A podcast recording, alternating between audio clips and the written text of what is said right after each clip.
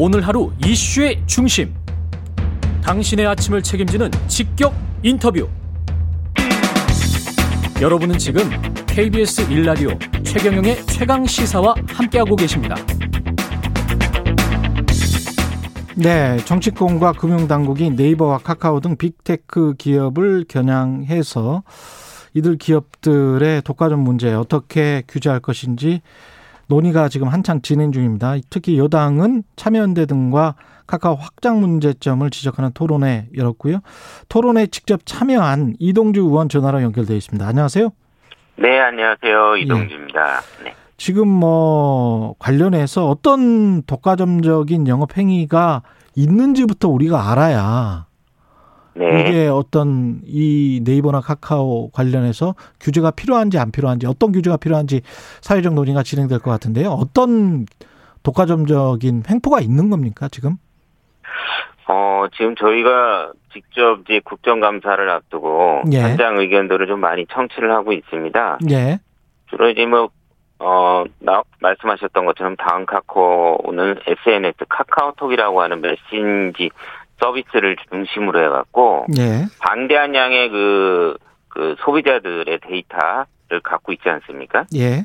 그걸 기반으로 해서, 뭐, 카카오 선물하기라든가, 뭐 음. 뭐 쇼핑, 그 다음에 이제 카카오 헤어샵, 그 다음에 우리가 이렇게 많이 쓰는 카카오 택시, 예. 이런 각 분야의 사업을 음, 확장하면서 거기에서 그 발생하는 수수료에 대해서 어 일방적으로 과도하게 책정을 한다든가 예. 아 아니면 이제 그런 과정에서 최근에는 뭐 스크린 골프라고 하는 대표적인 골목 상권의 자영업자들이 하고 있는 사업에 예. 직접적으로 카카오 VX라고 하는 자사 가맹 사업을 사업체를 설립해서 진출하는 좀 전방위적으로 단순히 이제 중개 서비스만 하다가 이제는 직접 상품과 서비스 를 만들어서 예. 제공하는 이런 사업까지 좀 확장을 하고 있어서 저희가 아주 매우 좀 이렇게 어, 조심스럽게 살펴보고 있습니다. 네. 그 본인들의 상품과 서비스를 직접 만들어서 뭐 위 상단에 올리고 그 소비자들에게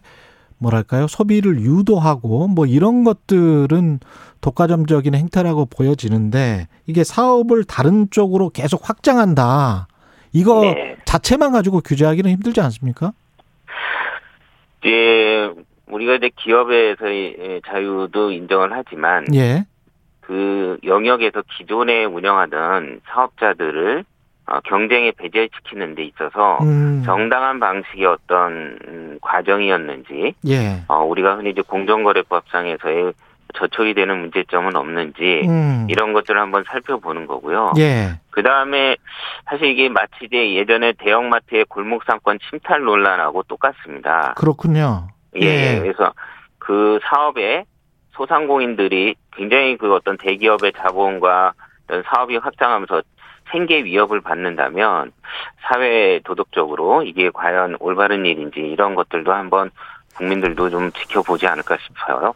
예. 예, 세미나에서는 주로 어떤 이야기가 오고 갔나요?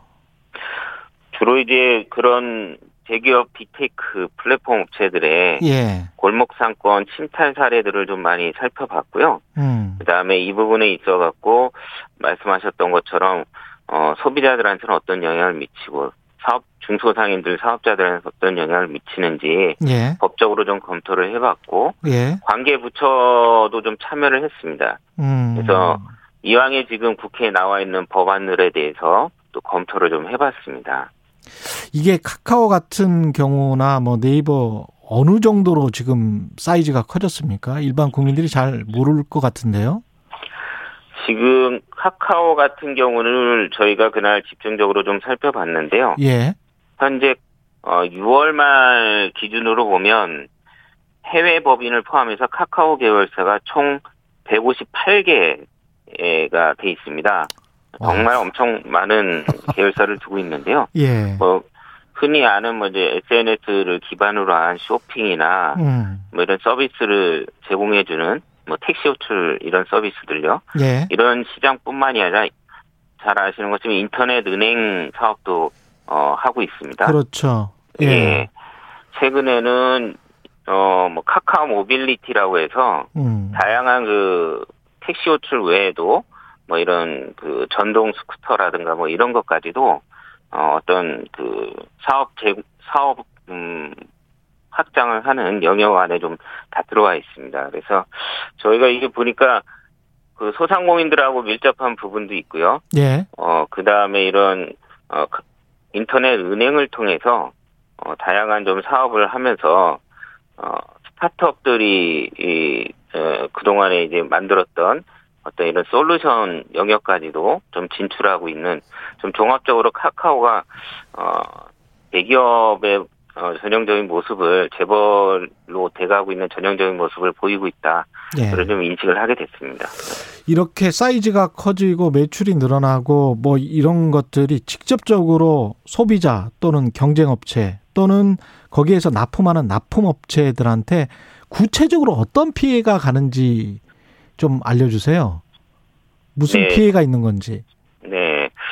그 보니까 카카오 어, 당하다라는 음, 얘기가 어, 그 토론에서도 좀 나왔는데요. 옛날에 아마존 당하다 뭐 이런 것처럼. 네네네. 예. 네네.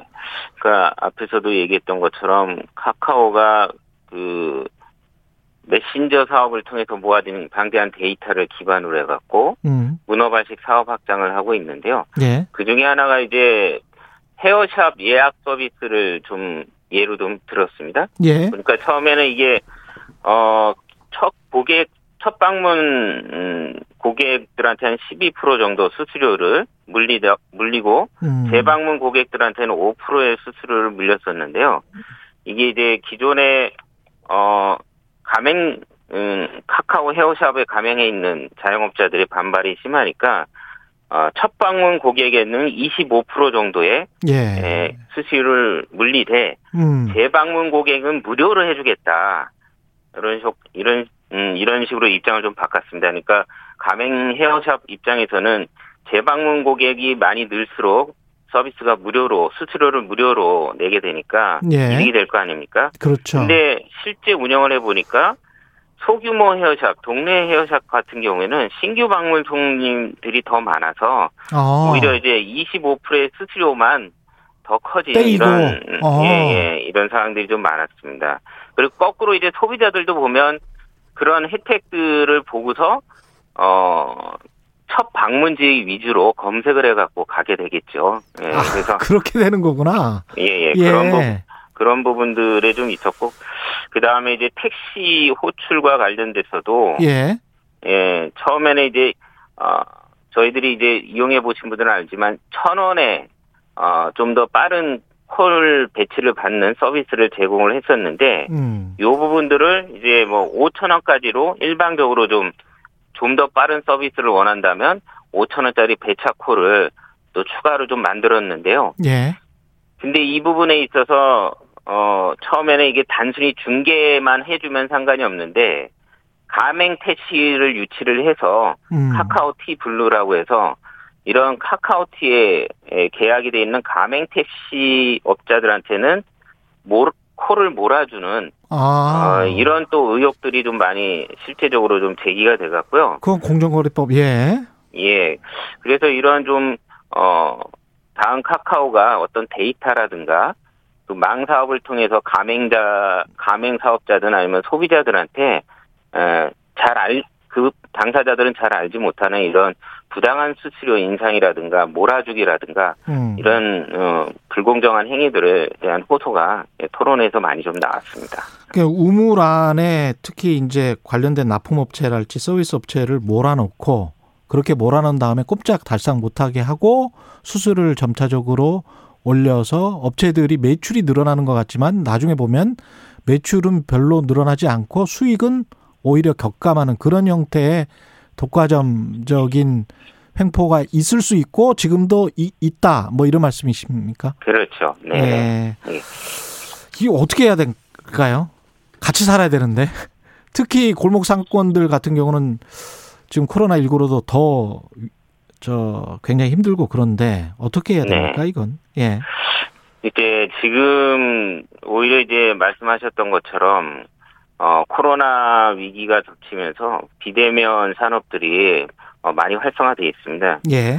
그래서 이 어, 불공정한 이런 수수료들 체계라든가 어떤 이런 계약 변경 이런 부분과 관련돼서 플랫폼 사업자들하고 플랫폼에 가입해 갖고 서비스나 상품을 판매하는 중소상인이라든가 예. 이런 분들이 좀 공정한 룰에 의해서 계약도 체결을 하고 음. 그리고 그걸 또 부당하다고 느끼면 시정 조치도 할 수 있는 예. 이러한 절차들을 좀 마련하는 게 필요하다라고 보고요. 예. 그럼 이제 법적으로 좀 그런 제도를 저희 국회에서 정치권이 좀 만들어야 될 부분이라고 보고요. 예. 또 하나는 어쨌거나 사회적 상생 분위기가 좀 더 조성이 돼야 된다라고 생각을 합니다. 예. 그래서 이런 플랫폼 산업이 말 그대로 어떤 새로운 사회의 흐름이지 않습니까? 음. 어, 그래서 이 산업도 활성화시켜야 될 필요성이 있기 때문에 예. 이 산업에 종사하는 노동자라든가 이 어, 플랫폼 사업에 참여하는 이제 중소상인들하고 플랫폼 대기업들이 사회적 기구를 좀 잘 만들어서 그 안에서 음. 이런 부분들에 대해서 상생할 수 있는 것들을 계속적으로 만들어 가지 않을까, 만들어 가야 되지 않을까 그런 좀 생각입니다. 예. 근데 대기업도 그렇고 여기에 저항 이게 우리가 혁신하고 성장하는 방식인데 너무 지나친 규제를 해서 시장 자체를 죽이는 거 아니냐 그런 이제 볼멘 목소리들이 분명히 나올 거란 말이죠. 네. 주가도 뭐 폭락할 것이고. 네네. 그런 어떤 저항은 어떻게 생각하세요? 그 벌써 어제부터 저희가 뭐 그런 다음에 카카오 주가가 좀 떨어지고 있다. 예. 우리 목소리들을 얘기 예. 좀 많이 듣고. 한 10초 남았습니다, 네. 의원님. 네, 예. 네. 근데 앞으로 저는 이제 상생 혁신도 음. 성장 지속 가능한 성장을 위해서는 어, 이런 상생 방안을 반드시 만들어 놔야 된다라는 말씀을 다시 한번 같이 드리겠습니다. 같이 사는 방안. 예. 예, 예. 감사하고요. 예. 예. 더불어민주당 이동주 의원이었습니다. 고맙습니다. 네, 고맙습니다. KBS 일라디오 최경영 최강사 1부는 여기까지입니다. 잠시 후 이진동 나옵니다.